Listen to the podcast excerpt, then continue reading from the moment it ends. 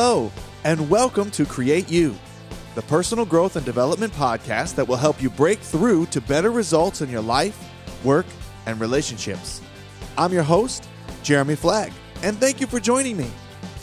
Today, I'm interviewing leadership expert and motivational speaker Chris Robinson, and we'll be talking about how to develop the leader within you. Chris is a part of the John Maxwell team and is a certified coach, teacher, and speaker that works with individuals and organizations looking to increase their impact and expand their influence.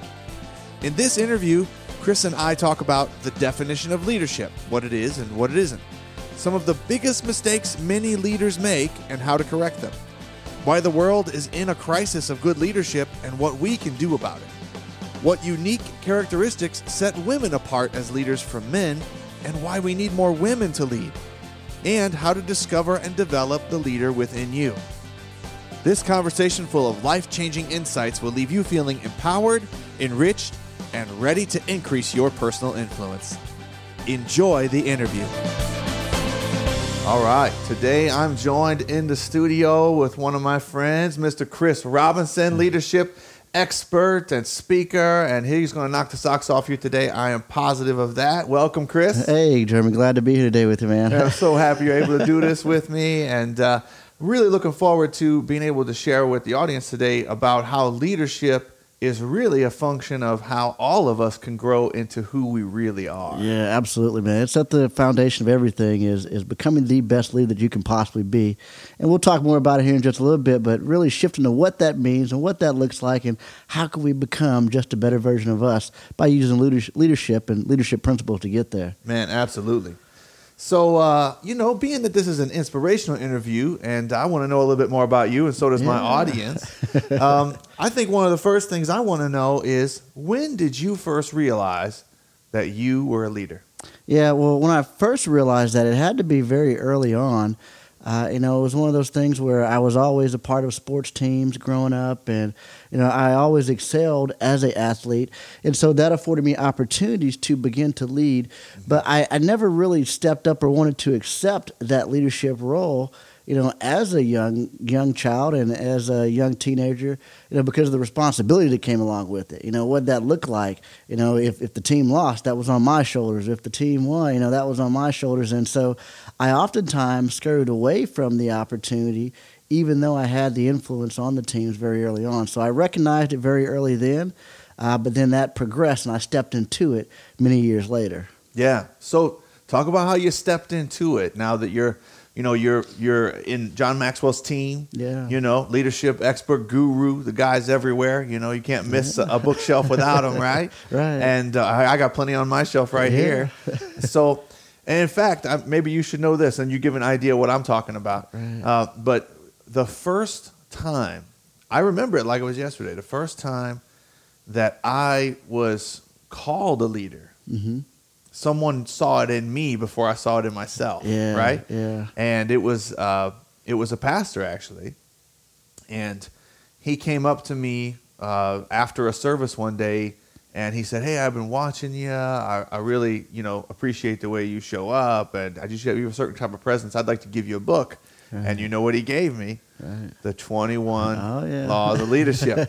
and it was the first time I had any touch with you know John Maxwell, but also any any time anyone had ever said, "Hey, you're a leader and you need to develop into right. your best version of yourself." Right. Yeah. Yeah, that's that's phenomenal, and that's a great great opportunity that you had. You know, I, I think that I fall on the other side of things where you know I was always looking for that person to come tell me, "Hey, I believe in you as a leader mm-hmm. specifically," and that that opportunity never came for me. Uh, now, how it did come in the form was in forms of opportunities for more responsibility. So oftentimes people are saying, Hey, I believe in you as a leader, but they may never say that. Okay. But they may give you opportunities to showcase yourself as a leader. And you've got to recognize those opportunities. What those opportunities look like? They look like work. And so, uh, you know, I mean, that, that's what it is. And, you know, they're saying, I, I want to trust you with more of this. and this is your opportunity. And if you could do well with this small thing, then more doors will open up. And so I think a lot of people miss the opportunity to become leaders to our, I guess, Webster's Dictionary version. Yeah. Uh, so what, is- let's let's define yeah. let's Yeah, define let's- leadership yeah, for the audience, right? What is leadership? Yeah, so so as we define it with the Maxwell team is influence, nothing more, nothing less. Okay, Mm-hmm. so not about position, not about title. Now this is opposite or counterculture because you know Webster's dictionary defines it as a position, place, office, or title of leadership, Exactly. and it's none of the above. Mm-hmm. Okay, that's when it can be formalized, but at the end of the day. You are a leader because you are influencing somebody. Everybody's watching something that you do. That's true. Everybody's watching something. So we have to realize we are leaders. It just may not be in a formal sense. That's really true, man. Yeah, I mean, I remember when uh, one of the first things I remember reading about influence, I believe it was from John and uh, one of his books. I'm going to forget which one it was. But I remember him quoting some sort of a statistic about how even if you were a hermit in this earth and you really tried to be isolated, you would still influence several thousand people in your lifetime Right, yeah. just because of your presence being in the planet Right, yeah. so you know it's being intentional with the influence you produce and the actions you produce of yourself and how it affects others right, right. Yeah, absolutely. so and, and and i think the next question to ask that's probably on my listeners minds is can anyone be a leader Yeah, absolutely. Everyone can be a leader and everyone is a leader. But again, it's a matter of stepping into it, recognizing it, and knowing that you have influence and impact on people's lives. So even if you never have a position in your life, even if you never have a title in your life, you have influenced and impact somebody. You know, think about it. You know, inside of any organization, any organization, um, you know, a negative rumor goes through the organization. You know, you come in one day and then there's just rumors flying everywhere. You know, chances are that rumor, the president of that company didn't wake up and say, you know what, this morning I'm going to come in and I want to spread a negative rumor inside my company so that I can cause divide, right? Right. That, that doesn't happen. But where'd that rumor start? Probably somewhere in the middle line, the front line. You know, what is that? That's influence in the negative. So if you can influence in the negative, surely you can influence in the positive. So no matter what your position or title is in the current role that you have, you're influencing people above you, beside you, and below you. And, and you have to be aware of that. Yeah. I'd like to extend for our listeners the idea of organizations, right?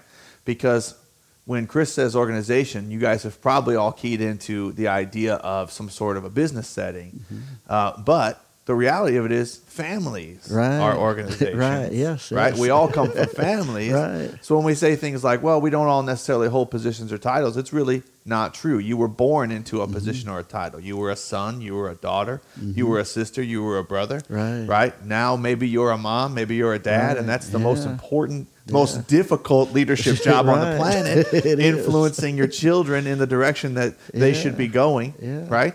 So all of us are leaders in some capacity, shape, or form. I like to say um, everyone has the capacity to lead, but very few of us lead to our full capacity. Oh, come on, somebody.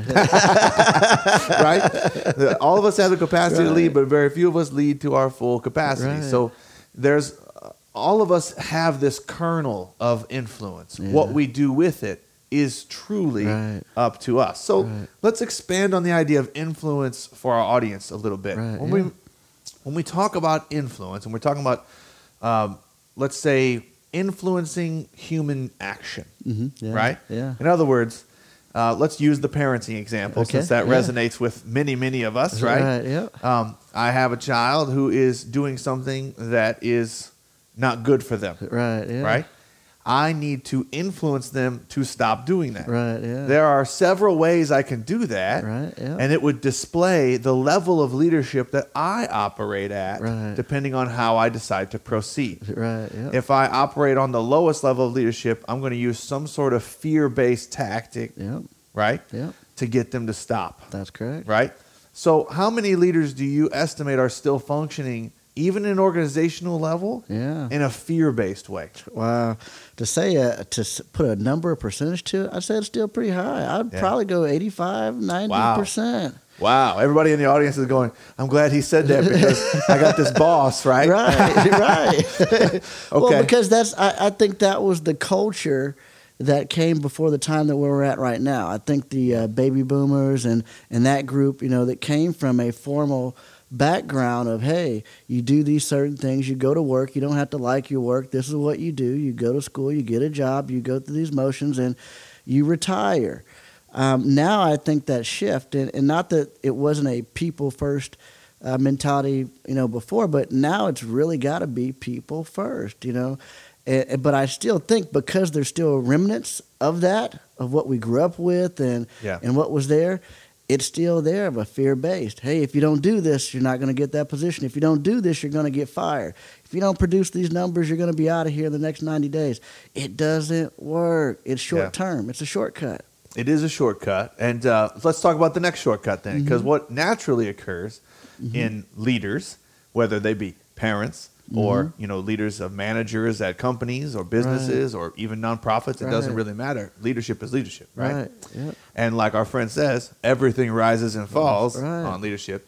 What happens is when we move out of the fear base, we realize it doesn't work, or Mm-hmm. we want to just transform the way we respond right to people, and we Mm-hmm. Want to do something better. Right. We move to 2.0, right? Mhm. Which is usually incentive based leadership. Right. Yeah. yeah. That's when we start trading right. Yeah. right? Uh, incentives for what we want them to do. So we try to Yeah. influence actions of others by offering incentives Right. for them to do better. So in a parenting situation, Right. it can get pretty hairy pretty fast. And we've seen people fall into this Yeah, trap, right? yeah. Maybe we were caught up in it when we were kids Yeah. and our parents were, were stuck pressing another easy button, but it's a different one because it's slightly more positive. Yeah. Unfortunately, it doesn't produce the exact result we want. So if we go to Junior and he's, you know, ripping up the carpet and we say, hey, uh, I'll give you a treat if you stop ripping up the carpet, right? Yeah. Right. Yeah. Uh, I've just created what inside of Junior? Right, yeah. Right? We created that one, and then Junior now saying, well, what, after a certain point in time, he says, well, what kind of treat? Yeah, yeah. It- it- when he's doing poorly, he's expecting a treat, right? Right. It has lots of consequences beyond the actual time frame that we're using it, but we're not seeing long term. Right. So, talk a little about how incentives are used in your estimation and how they can either help or hinder someone's leadership ability. Yeah, so incentives are good. I, I like incentives because they're going to direct behavior in the short term. What happens is that over time, people become desensitized to these incentives. It becomes just the other thing. It becomes an expectation. I mean, I we took this. I was with an organization that grew from 18 employees to over 800 before I left, and Wow. we we desensitized people. Uh, it was a bubble that we lived in, and people were overpaid, and we over incentivized. And at one point, we were actually giving away cars for sales competition with an S. And I remember where I realized the desensi- desensitization was we went from giving away a couple TVs to cash to ATVs to pinball machines to vacations. And we just finally worked our way up to giving away cars, two of them, you know, for like a six month time period. And then the next six month period, we gave away one. And the group says, "You guys are only giving away one car this time." and there was there was like literally i realized at that very moment i can remember standing in front of the stage looking at these people's disappointment because we were only giving away one and i thought oh my goodness we've gone too far this doesn't work It's, this doesn't it's, work it's a fine line when we start to create the expectation of entitlement. yeah right? yeah Well, I'm entitled to the reward because I did my work. Right. Is that really the culture we want to produce in our families, Right. in our own lives, for instance? Yeah. Some of us get caught in that trap even if we're dieting. right right? yeah yep Hey, I had a great week. Let's go have a chocolate Right, sundae. right. That makes no sense. right Right? right Or I had a great week. Let's go buy a new fitness outfit. Well, if you keep that up, you're Yeah. going to be spending an awful lot of money on fitness Right, yeah, outfits or whatever it is that you're incentivizing yourself Right, with. It can be a good short term yes motivator, is what we're saying. yes But absolutely. it can't be the long term way to lead Right. any organization or even yourself. right Right? that's correct Because incentives really aren't how we operate.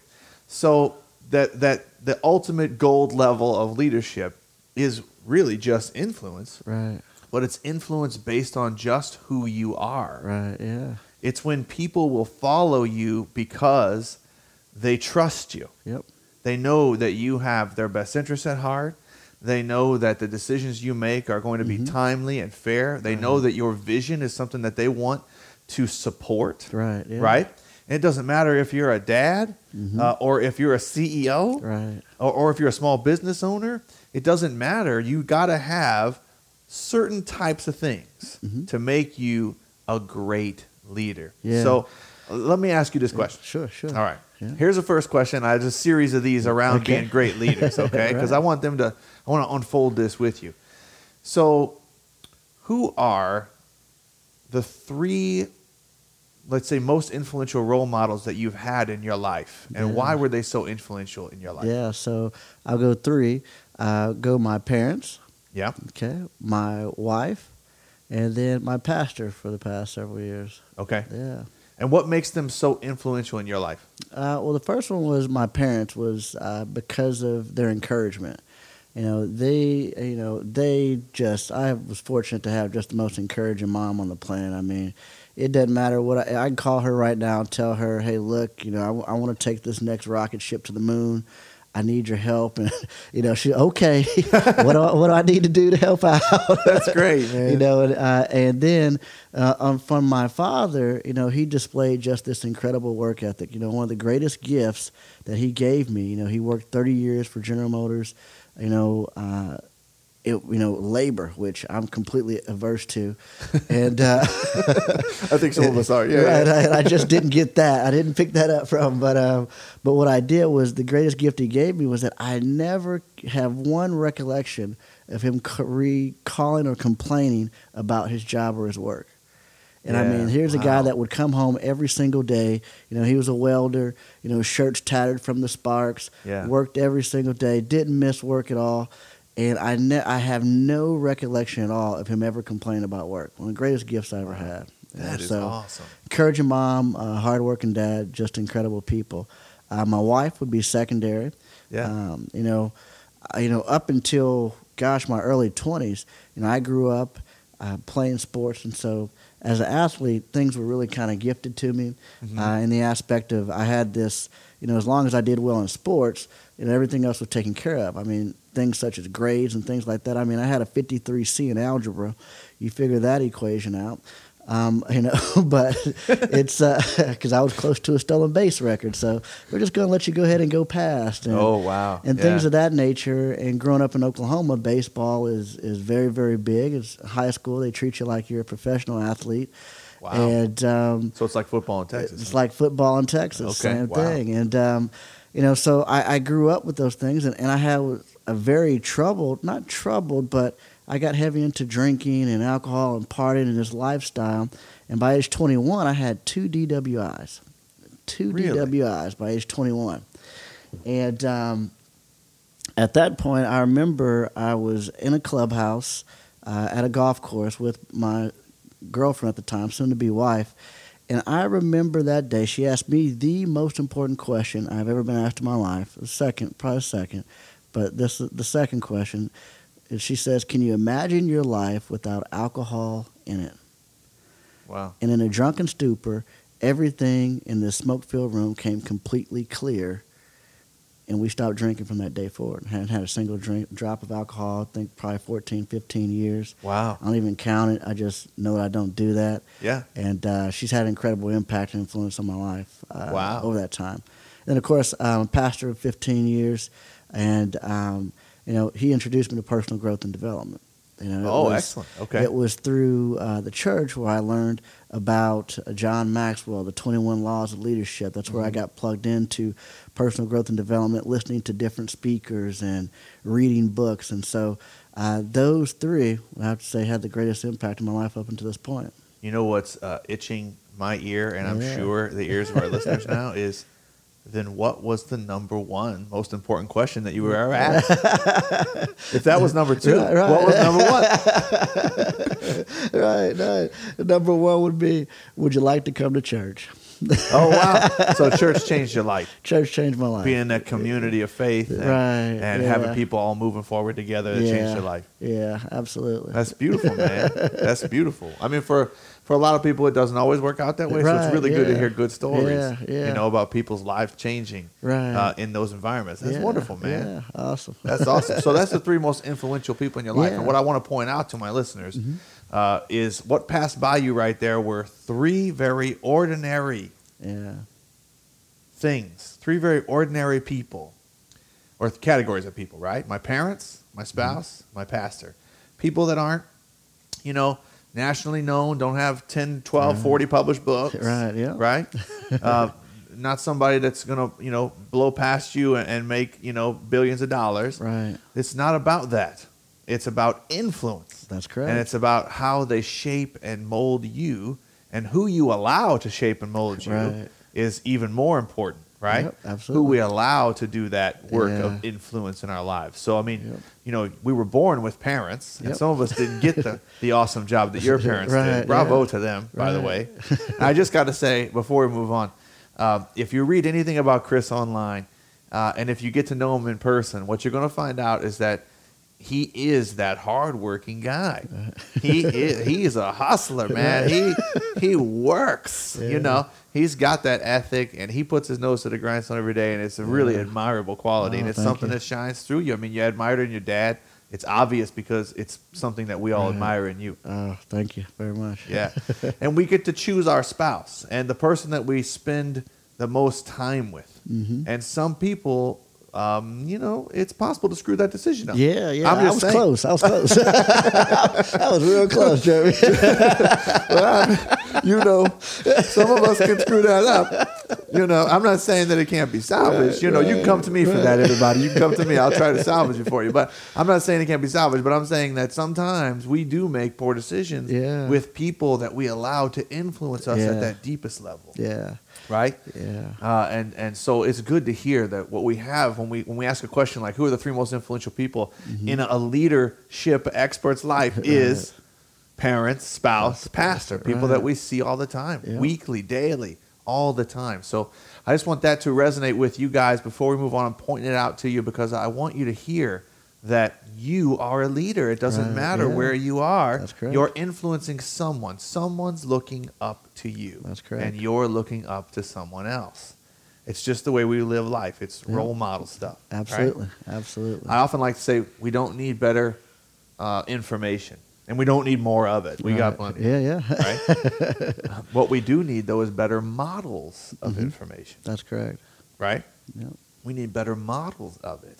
So living it is becoming much more important than just knowing about it. Right. Right? We live in an information age. Information is flooding us Mhm. at, at a constant speed, Right. uh, a rate that we cannot keep up with. Right. Yeah. I mean, Right. that that's a big difference from what it was in the past. Uh, I was speaking with uh, one of my good friends as a doctor, and you know, the, one of the things that he said was that the greatest thing that we have to deal with now, it used to be where access to information was the secret to success. You know, being able to have access to the information. Yeah. Now we all have access to it. Now it's about filtering the information we have access to, Yep. and and we've got to do that. So Discernment yeah, we've got to get through. it. becomes a very interesting exercise, doesn't it? Oh yeah. Yeah. My goodness. You know, uh, to continue on figuring out this level of influence that we all want to really live at and where we really want Mm-hmm. Yeah. to succeed at in our Mhm. lives, right?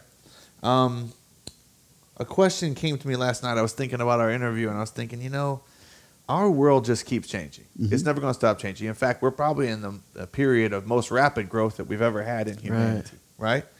Um, so, what are the traits that you perceive will be needed for successful leaders in this 21st century? right.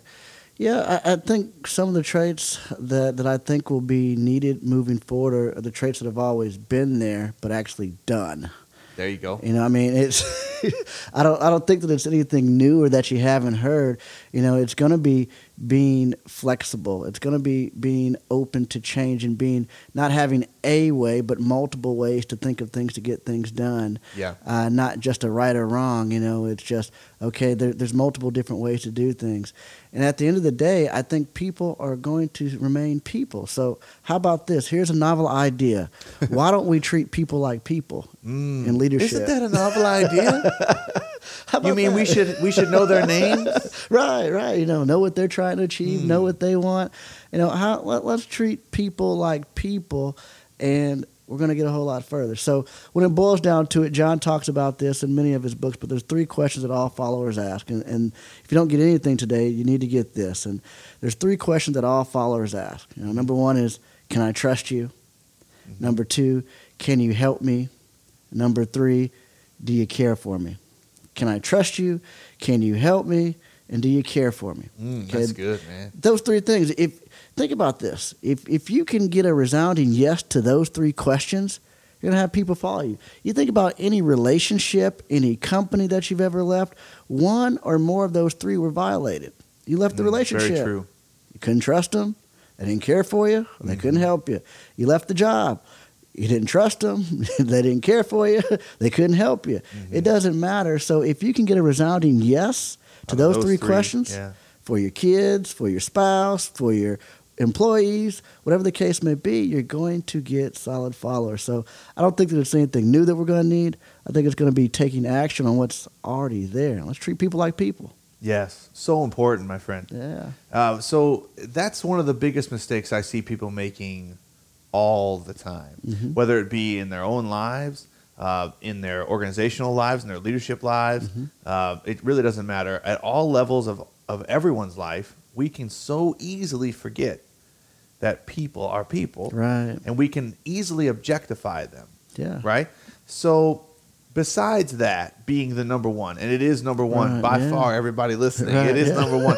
And if you're having one. trouble influencing any any person in your life, your children, your spouse, uh, your friends, your family, your loved ones, your work coworkers, whatever it is, look inside yourself and wonder and ask, have I objectified this person? Mm-hmm. If I've made them an it instead of a person, Right. I will lose influence quickly Absolutely. right? So beside that being the number one, and Mhm. believe me, it is number one. Right. What are some of the other big mistakes you see leaders making all the time?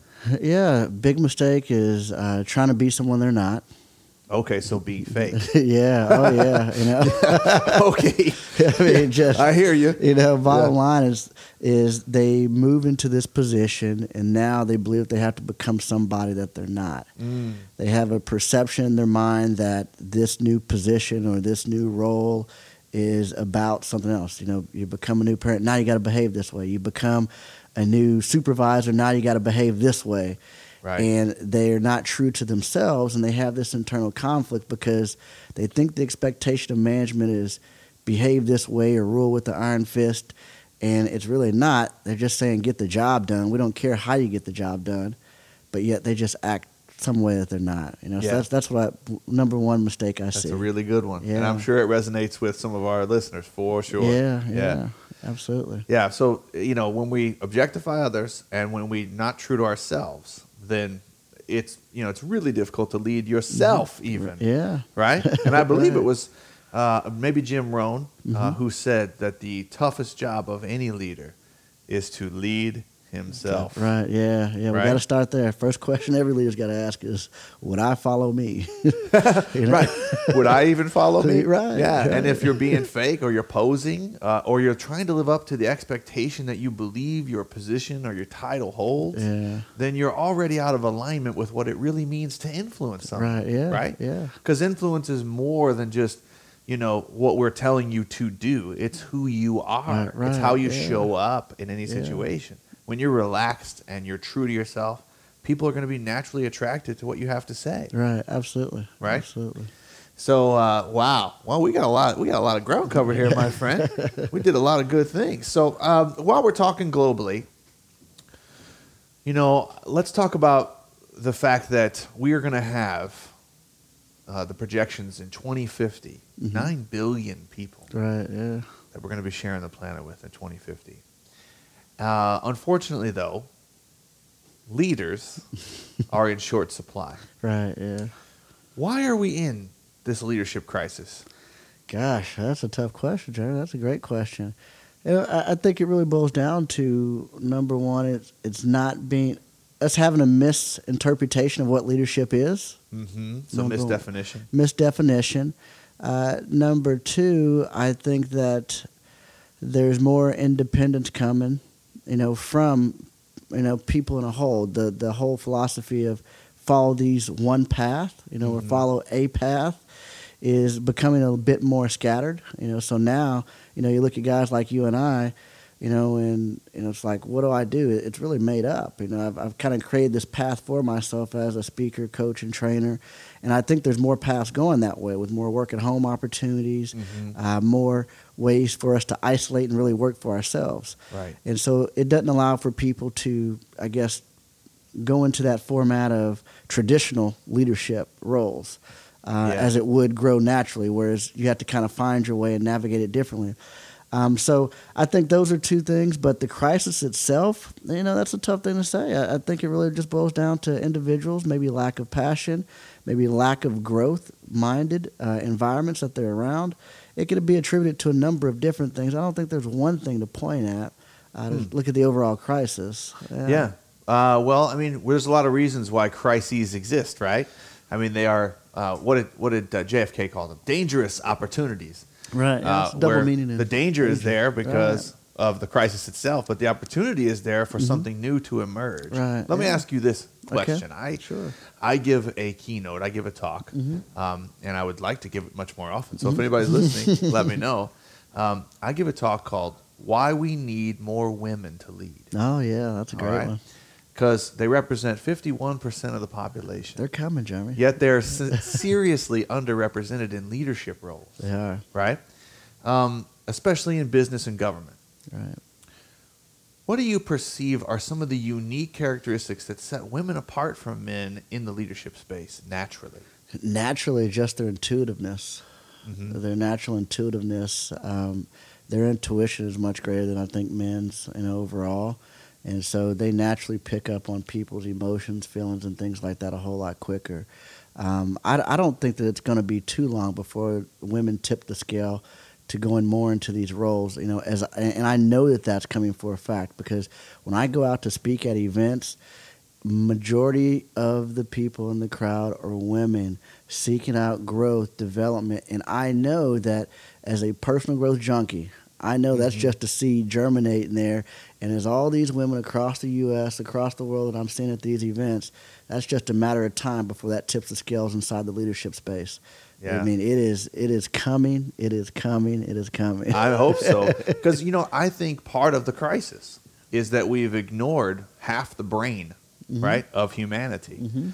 When we're only using one half of our brain, which is the masculine brain, Sure. then we're missing the feminine brain. And boy, Right. does it have a lot to offer. Yeah. You know? Oh yeah. I mean, like you said, intuitiveness is huge. Yeah. Um, women are great enhancers. Yeah. They are able to take things and quickly make them better. Oh yeah. I mean, I mean, I, much quicker than I can. I mean, Yeah. sometimes I, I stare at an idea long enough and I'll come up with something new. You know, Uh, thank God for that creativity, right?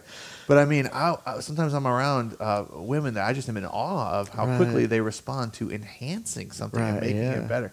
It's just a fascinating thing. I think it's something that we should all keep our eyes out for. Oh, Hopefully, it's coming. uh, a little nod to all the women listening today. Absolutely. Um, because the reality of it is, there's so much more that women offer uh, that we are ignoring, especially in Mm-hmm. the leadership space. And uh, quite uh, ironically, uh, if I were to pull a book off of my shelf here, Mm-hmm. uh, a leadership book, um, I could probably look at the chapter headings and it would be all of the things that women naturally do. Right. Yeah. right. Right. We Right? gotta work trying to teach us men how to be more feminine right. in leadership roles because they're more connected Right, and they're more grounded in, like you said, in humanity. Right. So they feel more. Yeah. And we need to up our game, men, and, and understand that from the head to the heart is where we need to connect if we're going to be great influencers Yeah.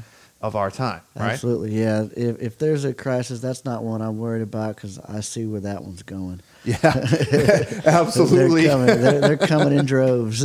oh my goodness, that's a that's a wonderful thing to hear. Actually, I hope that everyone's paying attention to what he's saying because it's a good thing Yeah. that we're seeing some change across our nation in that in that regard. Because we hear often lots of bad news, but we don't often hear the good stuff. And this guy is Yeah. nose to the grindstone. He's in the organizations. He's been embedded. He knows what's going on. So it's good to hear. yeah, it's coming. Yeah, man. Um, a couple more questions for you before we Yeah, wrap up. You absolutely. know, um, a leader is a reader. We've heard that before, right? Yeah. Yeah. What are your favorite books that have helped you with your personal growth that you like to recommend the most? Yeah, so can I give you how many do you need? Just a few, just like Just top three. We'll do three. Top Yeah. three. Uh, 21 Laws of Growth, 21 Laws of Leadership. Yes, Twenty One Laws of Leadership. Uh, uh, John Maxwell. John Maxwell. Yes, Gotta sir. have that one. That's foundational for leadership. Uh, 12 Pillars by Jim Rohn. Okay. Yes, beautiful book. That's going to be a phenomenal book if you're just getting started in personal growth and development, or you're saying, What is this personal development stuff? This book is going to get your appetite wet for personal growth and development. Uh, great book there. Uh, another, and these are books I read every single year. So I read the 21 Laws every single year. Great. Uh, I read um, 12 Pillars every single year. Yeah. Uh, the Greatest Salesman in the World by Og Mandino. Yeah. Uh, read that one every single year. Oh, you guys, that is such a great book.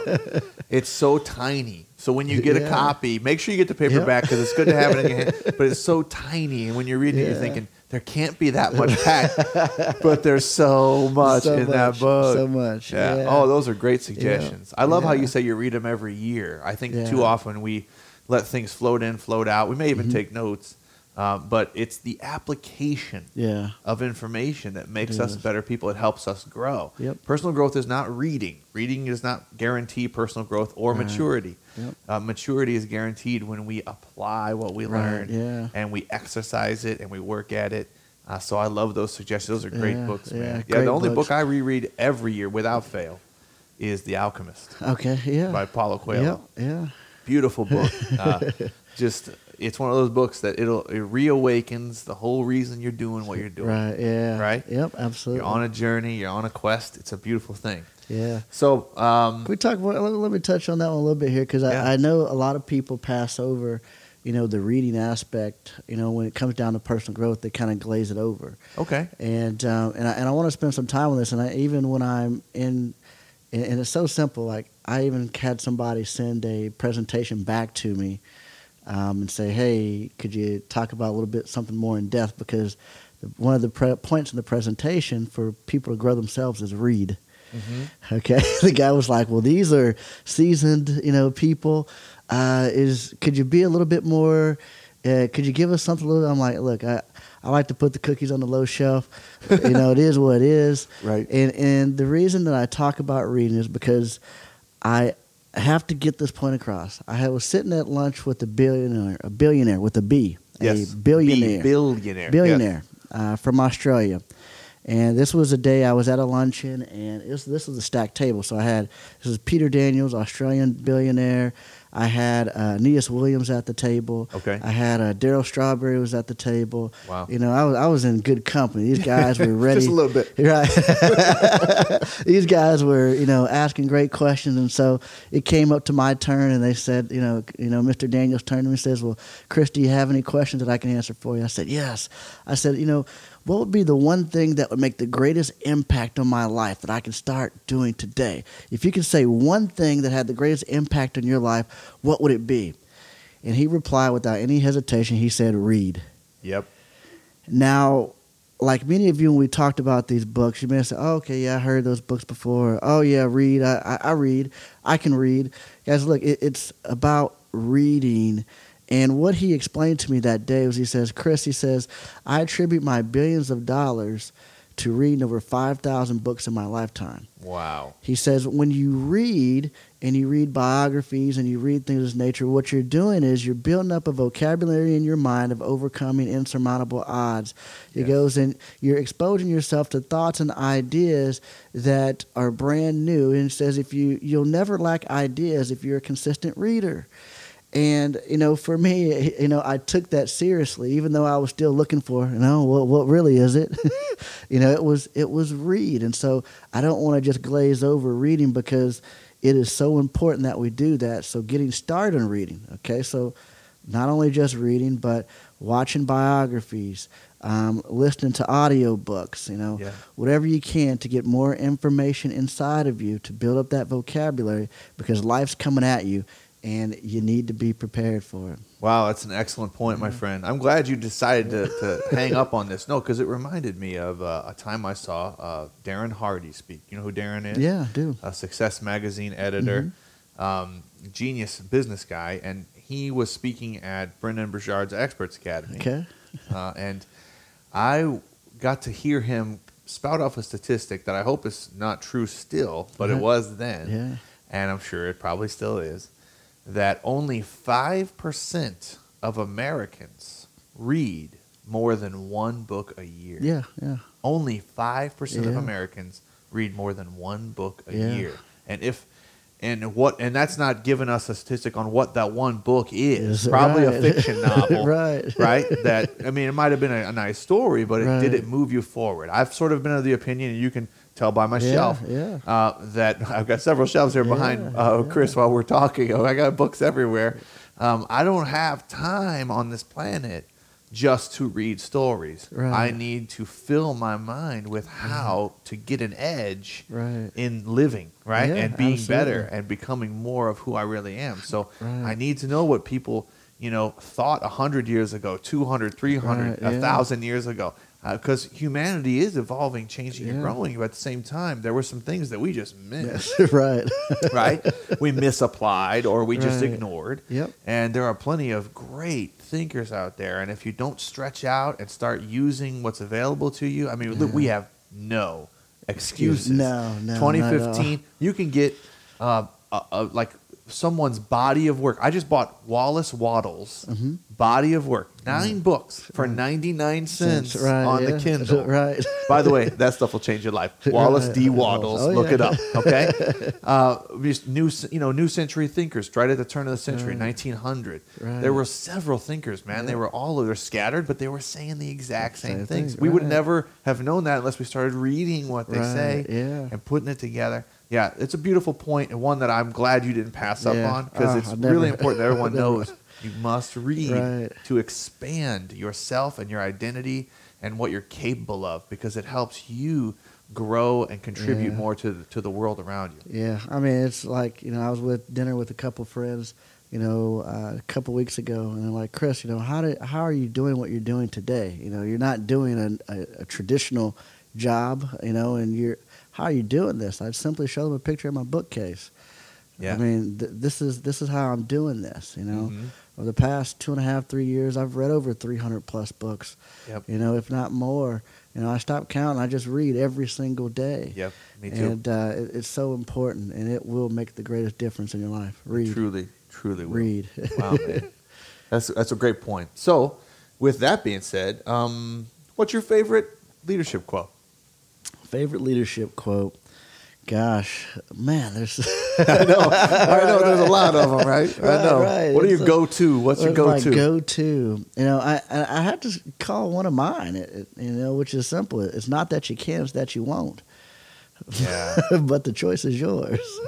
really great point, and one that we Yeah. hammer on the show a lot. Right. That you have a decision to make. The Yeah. power of choice is always yours. Yeah. How you respond, um, how you show up, Right. who you become, it's your choice. right? Yeah. Yeah, what your life becomes is truly up to you. I love that. Yeah, Yeah. I love it. Not that you can't, it's that you won't. Oh yeah. All right, man. So we're gonna uh, come into the close here. Yeah. Here's what I want to do. I want to end our interview with some rapid fire fill in the blanks. Okay, I don't want you to think too hard. all right. okay, here we go. I just want you to fill in the blanks, and then we're gonna have a little fun. Are you All ready? right, yep. All right. Nothing makes me madder than when I see leaders. Treat people improperly. Oh, that irritates me. Oh, you don't treat people like people, man. Yeah. that fires me up. Yep. Getting They're- Yep. I hear They're people. They're people. Yeah. It's it's true. It's, it Yeah, fires it's up. irritant. Yep. Um, the single most indispensable quality of any leader is Lead by example. Excellent. Yeah. Oh, what a great answer that was. Y'all better sit for a second on that. Lead by example. the hardest job of every leader is? Lead themselves first. Mm-hmm. Agreed. Yeah. Yeah. the thing I want to most contribute to the world is Ooh. Changing lives by speaking. Changing lives by speaking.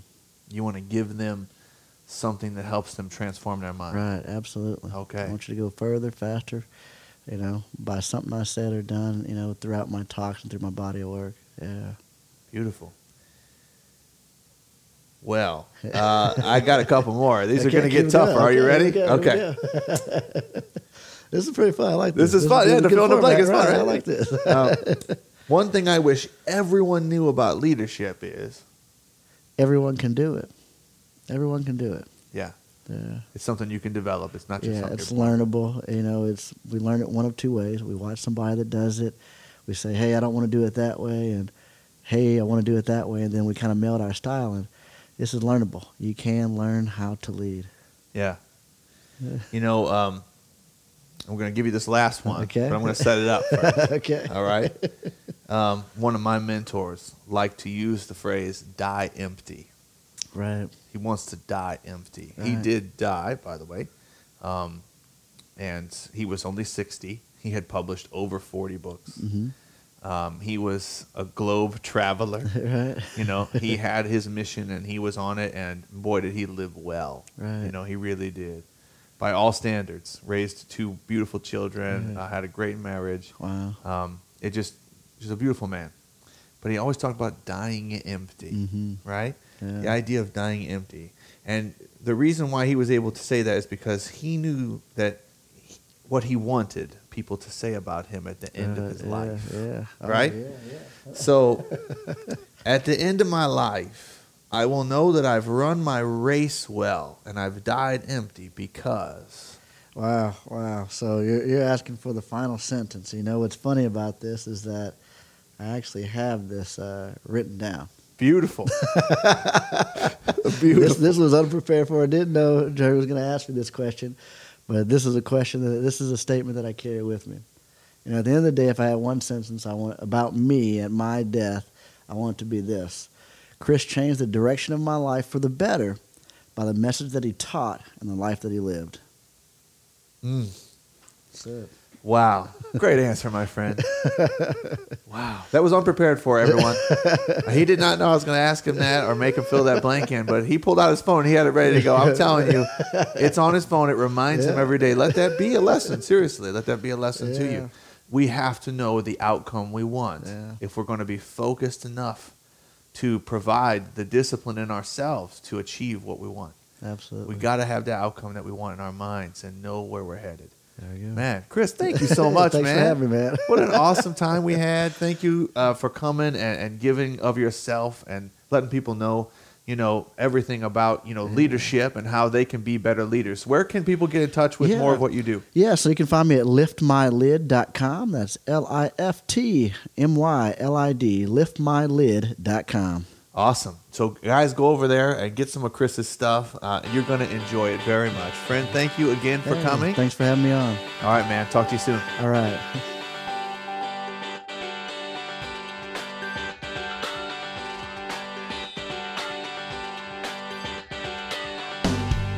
Thanks for listening. For more tips about how to create the life, work, and relationship you love, just head over to jeremyflagg.com where you'll find lots of free resources. And for more information about my guest, Chris Robinson, you can head over to liftmylid.com where you'll have the opportunity to learn all about him. Hey, if you enjoyed this podcast, please leave a review for me in the iTunes store and don't forget to share the love with all your friends on social media. If you'd like to continue the conversation, then please like me on Facebook or follow me on Twitter and be sure to use the hashtag CreateYou. I'd love to hear from you.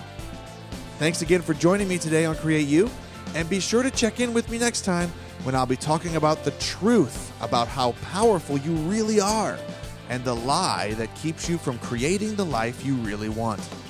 It's sure to be a life changing discussion and one I hope you'll join me for. Until then, this has been Jeremy Flagg, reminding you that you are a creator. You don't need to react to life as it happens to you because you have the power within you to create the life you love today. Now go and create you.